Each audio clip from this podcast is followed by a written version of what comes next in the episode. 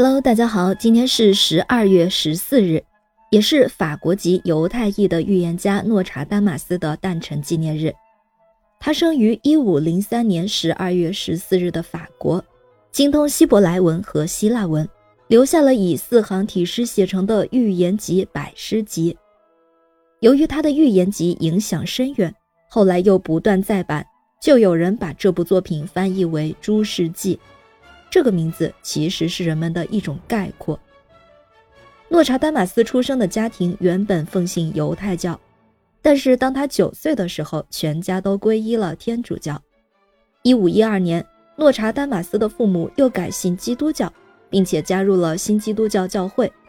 但是诺查丹马斯从小就深深地受到了犹太神秘文学的影响，犹太这一因素在他的预言中有很重要的地位。诺查丹马斯早年所受的教育主要来自他的祖父，拉丁语、希腊语、希伯来语、数学以及被称之为天体学的占星术等等，无所不学，无所不通。祖父去世之后，他回到父母身边居住，又继续接受外祖父对他的教育。后来，诺查丹马斯对占星术显示出了极大的兴趣，在同学们中间，有关占星术的讨论常常成为共同的话题。十九岁那年，诺查丹马斯被父母送到蒙彼利埃学习医学，结识了几位进步的医学人士。三年之后，他就轻轻松松地获得了学士学位。当他拿到开业许可证之后，他决定离开大学，返回故里，全心全意地去救助那些可怜的传染病的牺牲者。所以在他的人生早期，职业都是围绕医学来进行的。但很不幸的是，诺查丹马斯的妻子及两个孩子都被疫病无情地夺去了生命。后来，他接连又遇到了遭到诬告一连串的打击，让他的生活颠沛流离，可以说是风餐露宿。这个时候，诺查丹马斯就对医学基本上失去兴趣了。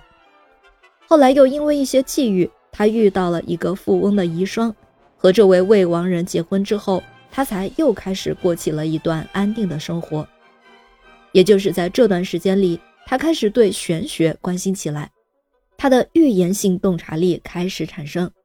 编制预言年历之后，他开始走上了成功的道路，连法国国王亨利二世都召请他入宫，请他为国家预言吉凶祸福。